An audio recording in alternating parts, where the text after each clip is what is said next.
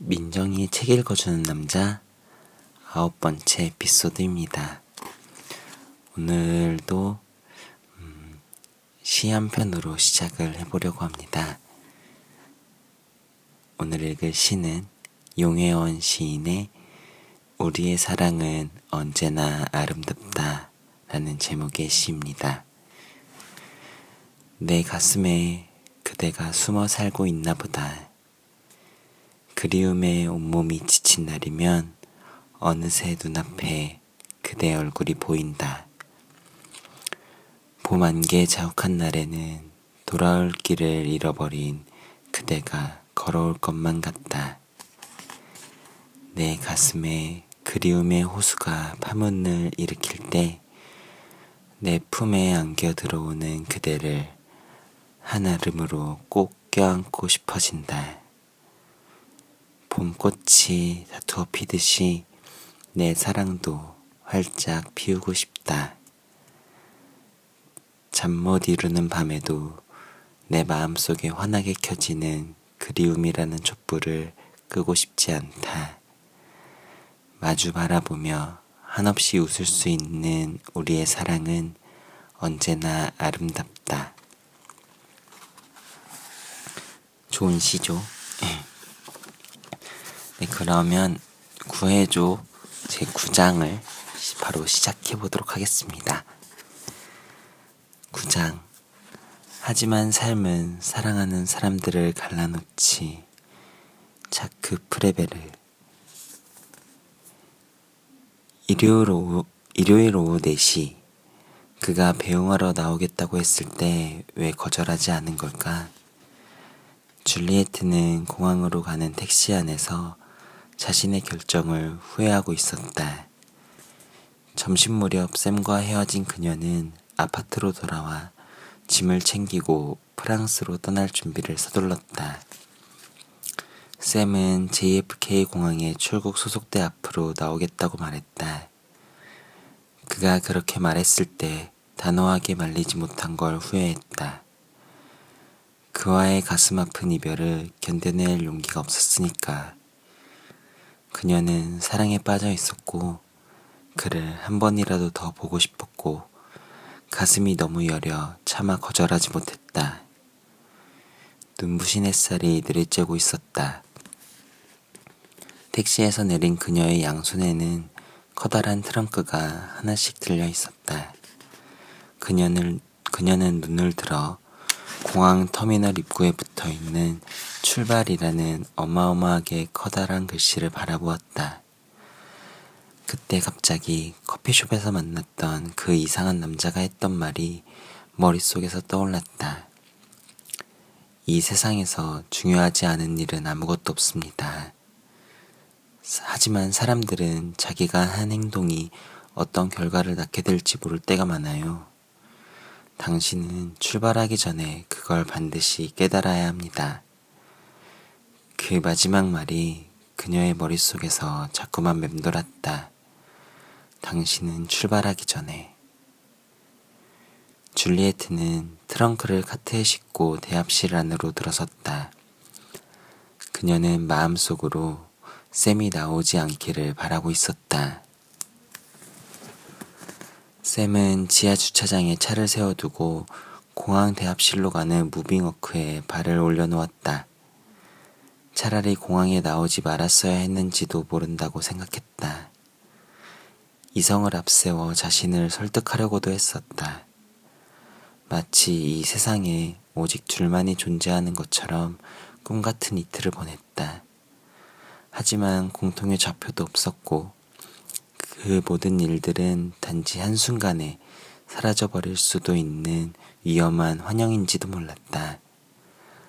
그는 그 위험성을 너무나 잘 알고 있었다. 다만 그들의 사랑이 좀 더 견고한 토대 위에 세워지려면 좀 더 많은 시간이 필요할 것이다. 물론 그는 줄리에트를 진심으로 사랑했고 아직도 천국에서의 나날을 보낸 듯 황홀한 기분이 가시지 않았다. 무엇보다도 줄리에트에게 거짓말을 했다는 걸 후회했다. 진실은 갑자기 펼쳐진 어수선한 상황에 추월당하고 말았다. 만약 지금이라도 줄리에트에게 진실을 고백한다면 그녀는 분명 나를 정신적으로 문제가 있는 이상한 사람이라고 생각하겠지. 사실 그게 바로 내 본 모습은 아닌지. 공항 터미널에 도착한 샘은 주위를 한번 둘러보고는 출국 수속대로 서둘러 걸음을 옮겼다. 사람들이 북적거렸지만 그는 짐을 붙이기 위해 줄을 서 있는 줄리에트를 금세 찾아낼 수 있었다. 갑자기 걸음을 멈춘 그는 자신의 모습을 드러내지 않은 채 잠시 그녀를 바라보았다. 그녀는 커리어우먼 같은 정장 대신 격식을 차리지 않은 캐주얼 복장 차림이었다. 낡은 청바지에 커다란 금속 버클이 달려있는 벨트, 손으로 짠 것 같은 보헤미안 풍의 스웨터와 낡은 스웨이드 재킷, 그리고 알록달록한 머플러를 목에 두른 모습은 그녀를 좀 더 자유롭고 발랄하게 보이게 했다. 어깨에는 노란빛이 도는 커다란 가죽 가방을 메고 있었고 발에는 캔버스 운동화를 신고 있었다. 그녀는 이제 전혀 변호사 같아 보이지 않았다. 오히려 70년대의 자유분방한 히피족 여대생 같은 분위기를 풍겼다. 그녀의 그런 모습이 더 어려 보이고 더 순수해 보이고 더 아름다워 보였다. 안녕. 샘은 아이를 야단치려는 어른처럼 엄격하고 무뚝뚝한 표정으로 줄리에트를 향해 다가갔다. 안녕. 줄리에트는 애써 밝은 표정을 지으며 인사했다. 샘은 그녀의 어깨에 팔을 두르고 말없이 옆에 선 채 차례가 오기를 기다렸다. 그들은 한마디 말도 나누지 못했고 감히 서로의 얼굴을 쳐다보지 못했다. 그들은 아주 가까이 있었지만 이미 아주 낯선 이들처럼 어색한 분위기를 만들어가고 있었다. 그토록 완벽했던 일체감이 낯설고 어색한 모습을 띠게 되기까지는 단 몇 시간 동안 헤어져 있는 것만으로도 충분했다. 줄리에트의 차례가 왔을 때 샘은 그녀의 트렁크를 컨베이어 벨트 위에 올려놓고 나서 커피를 한잔하자고 말했다. 줄리에트는 마치 자신이 이미 대서양 저편 프랑스에 가 있는 것처럼 멍한 표정으로 말없이 그를 뒤따라갔다. 카페테리아의 창 너머로 활주로가 내다보였다. 샘이 음료를 주문하고 있는 동안 줄리에트는 창을 따라 길게 배치되어 있는 테이블 하나에 가서 앉았다. 샘이 카페라테와 카라멜 마키아토를 들고 왔다. 샘은 카라멜 마키아토가 그녀 쪽으로 가도록 테이블 위에 쟁반을 올려놓고 자리에 앉았다. 그녀는 고개를 창밖으로 돌려 그의 시선을 피했다. 그는 그녀의 모습을 자세히 살펴보았다. 그리고 그녀의 스웨이드 재킷에서 I survived NY와 No more make love instead 라고 적혀있는 배지를 발견했다.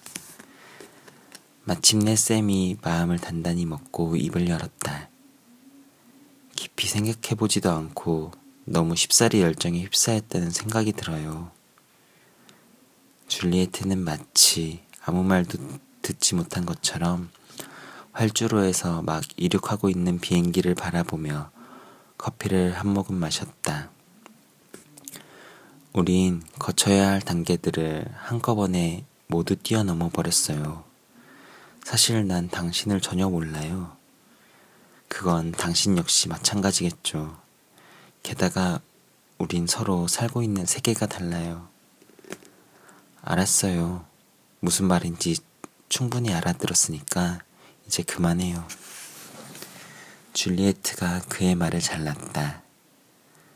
머리카락 한 올이 그녀의 얼굴 위로 내려왔다. 그는 그 머리카락을 귀 뒤로 넘겨주려고 손을 뻗었지만 그녀가 재빨리 손길을 피했다. 그는 다시 손을 뻗어 머리카락을 넘겨주려 했다. 마치 그런 행위가 자신의 애정을 보여주는 행동이라 생각하면서. 그리고 그는 이렇게 말했다. 하지만 당신이 뉴욕에 다시 들른다면? 물론이죠. 만약 내가 뉴욕에 다시 들르고 당신 아내가 때마침 집에 없다면 더욱 좋겠죠. 그리고 당신이 욕망에 사로잡혀 몸을 주체하지 못하고 있을 때 우리가 다시 만난다면 정말 기쁘겠죠. 내가 말하려는 건 그런 게 아니잖아요. 그만둬요. 그녀는 그를 내몰듯이 손사래를 치며 말했다. 하지만 그는 계속 말을 이었다. 난 이건 분명히 지켜야 할 원칙이라고 생각했어요. 푸와 라페 아베크레레르 뜻은 당신의 그 잘난 원칙 따윈 듣기 싫어요. 그녀가 프랑스어로 소리치고 나서 자리에서 벌떡 일어섰다. 그 바람에 그녀의 커피잔이 기우뚱하면서 바닥에 엎질러졌다. 그때 비로소 샘은 자신이 그녀에게 얼마나 깊은 마음의 상처를 입혔는지 깨달았다. 줄리에트는 혼잣말처럼 뭐라고 몇 마디 더 중얼거리더니 허리를 꼿꼿이 세우고 당당한 걸음으로 밖으로 걸어나갔다. 옆 테이블들에서 프랑스 여자라고 수군대는 소리가 들려왔다. 마치 프랑스 여자만이 그런 식으로 행동할 수 있다는 듯이. 줄리에트는 울지 않으려고 입술을 깨물며 탑승장을 향해 달려갔다. 그녀는 그가 한 말이 한 군데도 틀린 게 없다는 걸 잘 알고 있었다. 젊은 남녀가 이틀간의 열정만으로 미래를 약속할 수는 없는 것이니까. 첫눈에 반하게 만든 사랑의 마법이 두 사람의 관계를 오랫동안 지속시켜주는 보증수표가 돼줄 수는 없으니까. 샘은 결혼한 남자였고 그녀는 이제 뉴욕에서 6,000km나 떨어진 파리를 향해 가고 있었다. 무엇보다도 그녀는 그에게 자신의 신분을 속였다. 줄리에트는 고통스럽게 입술을 깨물며 미친 듯이 달렸다. 그러다 문득 트렁크 안에 안경을 넣은 채 짐을 붙였다는 사실을 깨달았다. 그녀는 안내 표지판을 잘못 봐 방향을 잃고 헤매다가 엉뚱한 에스컬레이터를 탔다. 그 때문에 위로 올라오는 사람들을 밀치며 허둥지둥 다시 내려가다가 공항 경찰에게 창피할 정도로 핀잔을 들어야 했다. 그 해프닝이 아니더라도 그녀는 이미 그날이 자신의 인생에 있어 특별히 기억할 만한 최악의 날이라 생각하고 있었다. 신사숙녀 여러분, 샤를드골 공항행 714 항공편의 탑승이 18번 게이트에서 곧 시작됩니다. 탑승권과 여권을 미리 준비해 주시기 바랍니다. 줄리에트는 정신이 나간 사람처럼 멍한 기분으로 보안 검색을 받았다. 신발을 벗고 벨트를 풀고 기계적으로 항공권과 여권을 제시하고 곧 비행기 안으로 들어갔다. 비행기는 거의 10,000원이었고 질식할 것 같은 열기로 가득 차 있었다. 줄리에트는 창가 쪽 자리를 기대하며 좌석을 찾아갔다. 하지만 그녀의 좌석은 계속 뭔가 불만인 듯 투덜대고 있는 사내 아이와 명백하게 비만인 뚱보 중년 남자 사이에 있었다. 그 두 남자 사이로 들어가 앉은 그녀는 몸을 잔뜩 옹성거린 채 쿵쾅거리며 뛰는 가슴을 진정시키기 위해 심호흡을 했다. 그 순간 그녀는 당장 비행기에서 내려 샘을 향해 달려가고 싶다는 오직 한 가지 바람만이 가득 차 있었다. 하지만 더 큰 상처와 고통을 안겨줄 뿐이라는 걸 잘 알고 있었다. 지난 이틀간의 사랑은 그야말로 사춘기 소녀에게나 어울리는 열정일 뿐이었다. 그 나이 때에 통과 이래로 경험하는 충동적인 열정. 맙소사, 30을 눈앞에 둔 나이에 이게 무슨 꼴이니 줄리에트. 줄리에트는 좌석 깊숙이 몸을 파묻으며 자신을 책망했다. 너는 강해져야 돼. 충동적으로 행동할 나이는 이미 오래전에 지나갔어. 게다가 이제부터라도 새롭게 살아보겠다고 결심하고 프랑스로 돌아가는 거잖아. 오렐리아처럼 현실적이고 이성적으로 살아가겠다며. 그래, 난 자존심 따윈 버리고 프랑스로 돌아가서 현실적인 삶을 새롭게 시작할 거야. 난 특별하고 다른 사람들과 다르다는 생각은 이제 버려야 돼. 이제부터는 그들처럼 살아가는 거야. 그들처럼 칼로리를 계산하고 디카페인 음료를 마시고 몸에 좋은 음식을 찾아 먹고 매일 30분씩 운동을 하고 따뜻한 욕조에서 목욕도 하면서 그렇게 적당히 사는 거야. 그러니까 줄리에트, 더 이상 사춘기 소녀처럼 행동하지 마. 그녀는 자신을 나무랐다. 그는 널 사랑한 게 아니야. 그는 널 붙잡으려 하지도 않았어. 뿐만 아니라 널 비참하게 만들고 수치심을 느끼게 했어. 뉴욕에 오면 연락하라고? 제발, 널 원하지도 않는 사람에게 빠져들지 마. 물론 이틀 동안만큼은 완벽한 일체감을 이루며 사랑을 나누었다. 하지만 그건 환상일 뿐이었다. 소설이나 영화 같은 곳에서나 가능한 불꽃 같은 사랑. 갑자기 피로가 몰려왔다. 이틀 동안 거의 잠을 자지 않았기 때문인지 온몸이 쑤시면서 아프기 시작했다. 육신의 피로가 눈물이 되어 뺨을 타고 흘러내렸다. 태어나서 처음으로 남자 없이 평생을 혼자 사는 것도 괜찮을 것이라는 생각이 들었다. 마지막 탑승객이 자리를 잡는 동안 줄리에트는 안전벨트를 묶고 눈을 감았다. 6시간만 지나면 파리에 도착해 있을 것이다. 지금 이 순간 확실한 것은 그것밖에 없었다. 샘은 해가 지기 시작할 무렵 공항 터미널을 빠져나오면서 줄리에트와 완전히 끝났다는 사실에 일종의 안도감 같은 걸 느꼈다. 이제 밤이 아주 빠르게 다가올 것이다.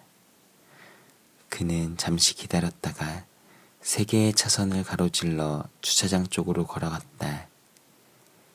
일요일 오후의 공항은 주말 여행에서 돌아오는 사람들로 말할 수 없이 혼잡했다. 그 절호의 기회를 놓치지 않으려는 듯 택시들이 공항으로 몰려들어 경주를 하듯 손님들을 실어 날랐다. 샘은 오래된 금속 라이터로 담배에 불을 붙여 불었다. 담배를 깊숙이 빨아들였다가 밤의 냉기 속으로 연기를 날려보냈다. 한데 이 까마득한 절망감의 정체는 뭘까? 줄리에트가 이렇게 떠나지 않았더라도 둘의 관계는 더 이상 진전되기 어려웠다.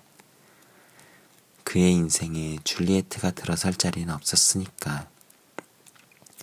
그리고 그에게는 결코 치유될 수 없는 과거의 상처가 있었다. 줄리에트는 전혀 모르는 과거의 상처, 그 자신을 전혀 행복해질 수 없게 만드는. 한데 이틀 전 줄리에트를 만난 후로 뭔가 변화의 조짐이 보였다는 것만큼은 결코 부인할 수 없었다.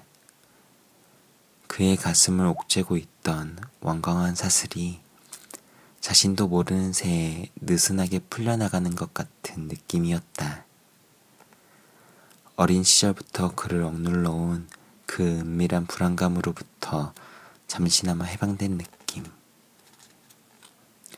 샘이 주차장으로 내려가라 할 때 갑자기 어떤 신비로운 힘이 그를 그 자리에 우뚝 멈춰서게 했다. 안 돼. 샘은 이 기회가 그대로 스쳐 지나가게 놔둘 수 없었다. 줄리에트가 지금 이대로 떠나버린다면 평생 후회할 게 분명했다.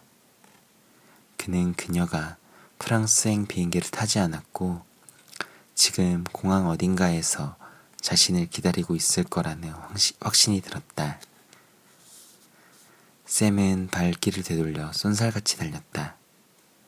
오랫동안 그는 사랑의 열정과 집착에서 비롯되는 고통 따위는 초월한 지 오래라고 믿고 있었다. 사랑은 욕망을 불러일으키는 만큼 그를 두렵게 만들었다. 그 지긋지긋한 과거의 기억 때문에 항상 그의 삶은 불안했고 잊으려 발버둥 쳐왔지만 언제나 그 자리에 머물러 있었다. 그런데 줄리에트를 만나면서 처음으로 과거의 어느 시기부터 계속되어 온 그 고통의 그림자를 걷어낼 수도 있다는 생각을 했다. 48시간 전에는 전혀 알지 못했던 한 여자로 인해 그동안 어딘가에 숨죽인 채 도사리고 있던 희망이 반짝 고개를 든 것이다. 희망 없는 인간의 마지막 희망이. 샘은 출국장을 향해 정신없이 달려갔다. 그런데 줄리에트는 그곳에 없었다. 그는 찾고 또 찾았다. 하지만 그 어디에도 그녀는 없었다. 샘은 유리창을 통해 파리행 714편 항공기가 이륙할 준비를 끝내고 활주로 끝에 대기하고 있는 모습을 보았다. 너무 늦었다. 그는 그 기회를 얻었지만 잡지 못했고 멀리 떠나가도록 내몰았다. 가지마. 그 단 한마디 말만으로도 충분했는데 결국 그 말을 하지 못했다. 프랑스행 비행기가 활주로를 천천히 달리기 시작하더니 랜딩 기어를 접고 마침내 이륙했다. 샘은 그 자리에 우두커니 서서 하늘을 향해 날아오른 비행기를 계속 바라보고 있었다. 비행기는 곧 그의 시야에서 사라졌다. 샘은 다시 맨해튼으로 돌아왔다. 어느새 깊은 어둠이 도시를 장악하고 있었다. 그는 이전에 결코 이런 감정을 단 한 번도 느껴본 적이 없었다. 마치 마약을 끊었을 때의 금단 증상처럼 의욕이 일시에 빠져 달아났고 텅 비어버린 머리에서는 계속 바람소리만이 윙윙거렸다. 샘은 셰리단 광장의 샛길 중 한 곳에 차를 세웠다. 집으로 돌아가고 싶은 생각이 들지 않아 추위 속을 아무런 목적도 없이 걷기 시작했다.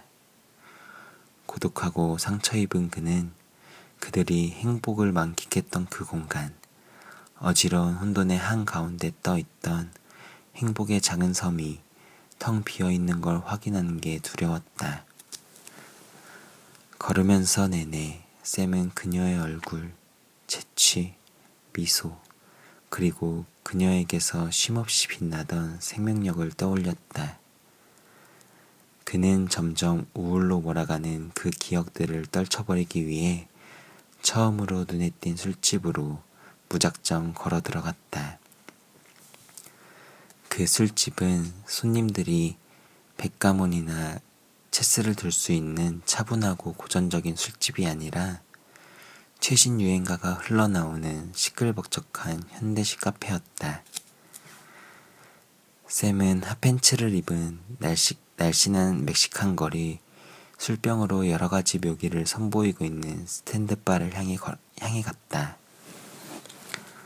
한 구석에 대형 TV 앞에 몰려선 사람들이 소리를 질러가며 풋볼 시합 중계를 보고 있었다.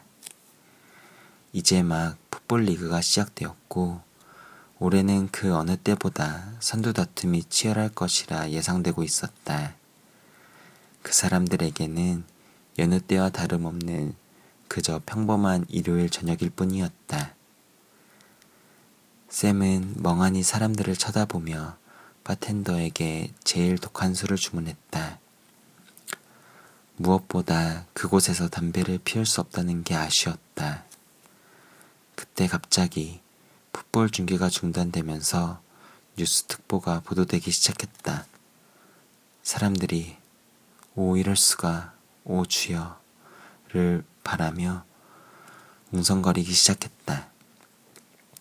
스탠드바에 앉아있던 샘은 TV 주위로 몰려든 사람들 때문에 화면을 제대로 볼 수 없었다. 그러나 어떤 끔찍한 뉴스이기에 사람들이 그런 반응을 불러일으키고 있는지 그다지 궁금하진 않았다. 줄리에트와의 이별 때문에 극심한 가슴앓이를 하고 있었기에 세상의 또 다른 비극은 전혀 그의 주의를 끌지 못했다. 설령 외계인들이 지구를 침공했다는 뉴스라 해도 그때만큼은 별 감흥이 없었을 것이다. 그럼에도 그는 보드카 잔을 들고 TV 화면 쪽으로 다가갔다. 마침내 화면이 눈에 들어왔고 그는 자신의 눈을 도저히 믿을 수가 없었다. 그는 사람들을 거칠게 밀치며 화면 앞으로 가까이 다가갔다. 그는 그 화면에서 뭔가를 반드시 확인해야만 했다. 제발 아니기를. 하지만 불행하게도 그가 제발 아니기를 간절히 바랐던 바로 그 일이 벌어져 있었다.